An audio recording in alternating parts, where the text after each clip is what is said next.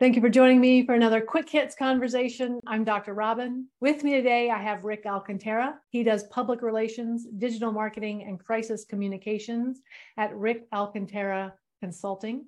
I have Lisa McDonald. She is the founder of Career Polish, where she is an executive career coach and a master mindset coach who helps people get career happy and life healthy. And I have Dr. Mohan Ananda. He is a scientist, a lawyer, a serial entrepreneur, and the author of the book, The Autobiography of an Immigrant, which has been translated into multiple languages. He is passionate about helping people succeed in business. The question today What criteria would you use to decide if a coach or an advisor is a good fit for you? Rick, kick us off. I think uh, there's some criteria that I kind of put in place. Uh, if they're a career coach, especially, do they have some real world experience in the industries you're interested in pursuing? Um, how many clients do they work with? Uh, will they have time to, to meet with you if you need some help? Um, are they looking out for your best interest or are they just trying to sell seminars or books or workshops? That's really critical. Uh, I'd like to know what's their record of accomplishment and can they provide me the names of any people I can contact to learn more about the work and what it's like working with them. Does their approach or does their temperament match mine? And uh, are they a thought leader? Yeah, I have used uh, both advisors and coach. Let's first distinguish between advisor and coach. The advisor is more of a, a knowledgeable person to provide you specific area, mm-hmm. whereas coach is more of a, a creating a long-term growth or long-term advice in the sense of you're making you a, a better person or better business person for your growth. So there is a distinction. It's a it's a function of your need. Mm-hmm. Do you need to solve a current as simple problem? Go and get a, a, an advisor mm-hmm. or a specialist. If you want to look at you as an individual to grow and create something much more important, like for example, if you want to take a company public, okay, now you don't need a, a, just an advisor, you need somebody to make you go through various steps to achieve that goal. So you need a coach for that, in my opinion. Advisor is a, a specific uh, job, coach is a, a much more broader job. It's the same that I advise people when they're evaluating me to work together as I evaluate when I hire a coach. There's a few criteria, and Rick gave a great list of examples and things to ask for. So I think if I were to summarize that, it's do they have the qualifications for what you're needing? What is their background? Do you want somebody in that industry, or is that really industry experience necessary? Is it more another qualification? So I think that's one criteria is do they have a background that meets your need? The second is do they understand what you want and how will they motivate you or support you to get there? Mm. And that to me is really important because some people want a lot of hand holding, some people want more motivation, so I think that then brings in communication, emotional intelligence. How do you relate to the coach? How are they listening to you? And as again, as Rick alluded, is there an agenda besides what you're wanting? I want to have a conversation so they see how I work, how I communicate. And we have a micro coaching moment during that call so they can get a sense of what it would be like. I do similar when I do powerful conversations. It's two hours to allow someone to get to know do they like my style? When I'm thinking about hiring a coach, the thing for me is can I talk to them about things that might be embarrassing? I'm not good enough. I didn't do this well enough without feeling judged. Because if I feel like I have to protect them from the real life, I own a business, this is hard, sometimes I can't do this. And because they get this wide eyed look of, I thought that I thought you knew it all, then it's like, well, clearly you're not going to be a good coach for me because you can't deal with the fact that I'm a human being. If you're dealing with like a sales coach or uh, or a business coach, I think you want them to be more than just a, a, listening board. Are they providing you with some tools that you can actually use in your day to day business, if that's really the focus business as opposed to, say, a personal coach. I worked with a, a sales trainer for years. I actually learned a lot. He provided me a lot of tools, a lot of reading materials, and it just made me more efficient at what I was doing. In any business, there is a long-term goals and the near-term goals.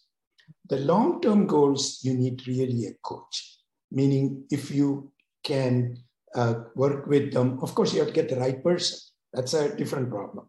Assuming you are getting the right person, but the coach which provides you the overall long-term strategy, that's the coach function. Whereas a near-term goals, you don't call him as a coach. He's more of a consultant or an advisor mm-hmm. for that specific uh, near-term requirement.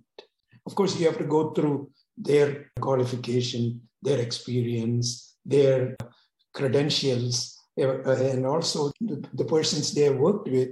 All those things you have to do independently, whether it is a, a coach or an advisor, you need to know. Assuming you have the right person, but you have to distinguish between some people work as both. Some people will be able to provide near term help as well as long term help, but there are very few. You, you, there are specific attributes to the near term people, whereas the long term, it's quite different. Mm-hmm. I agree with you completely, and, and I, I, have found that I like the both the advising and the consulting side of things. Most of the time, the engagement starts out as advising. It's usually a, a one-time project, and then as I work with them on a longer-term basis, it turns into more of a coaching role because now we're looking at other aspects of the business and how can communications contribute to those other aspects of the business. That's a, a great parallel too with individuals in the career they start with, I think I need this one thing as an advisor, and then it goes into more of a coaching for career management. So they are treating their career as their own business. Mm-hmm. There is one thing coaches generally create entrepreneurs into great leaders. Mm. That's the key distinction between a, a, a near term advisor or consultant. Whereas the coach is the real goal is to make the entrepreneur or business person into really a successful leader. So that's, uh, you need the right person. If you don't get the right person, then it's not going to help you. And unfortunately, I have a, a CEO friend who says most of the coaching industry is crap. And I mean, I am a coach and I have to agree with him. There's a lot of really lousy coaches out there who think that they can coach on absolutely anything all of the time. And that's right. what makes it hard to pick a good one is that there's so much smoke and mirrors out there. Mm-hmm. Mm-hmm. I think one of the challenges is, you know, what's the criteria to become a coach? What's the credentialing that's involved? And if it's none, then like uh, Robinson, pretty much anybody could be a coach or anybody could be a trainer or a consultant. So that's one of the challenges. And then how do you find out what that person's background is? So you got to do a lot of digging, I think, to just before you dive in and start spending money on a coach, know, mm-hmm. you know, what their background key, is. The key criteria is experience.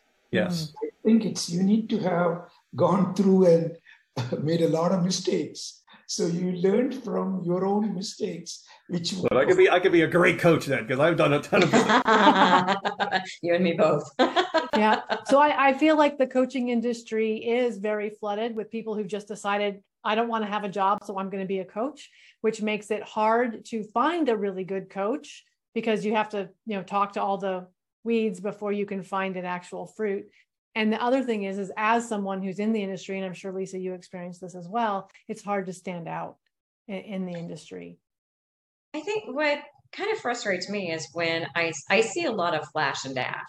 So it's somebody that was in an occupation for a year and hey, I was amazing at this. Now I'm a coach.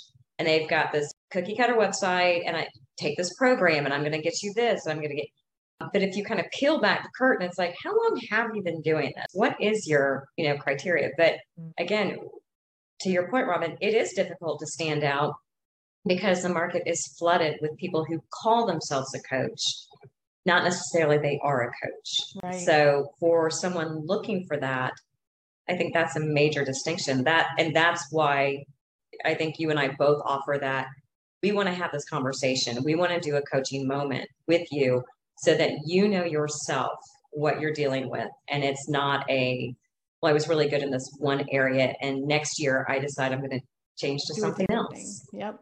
Don't even get me started on the coaches coaching coaches to coach coaches. That makes me crazy. But that is our 10 minutes. So I'm going to have to cut us off there. Thank you so much for having this conversation with me and sharing your experience with finding advisors and coaches. I think that that's going to be really helpful for people. And I look forward to speaking to each of you again really soon. Thanks.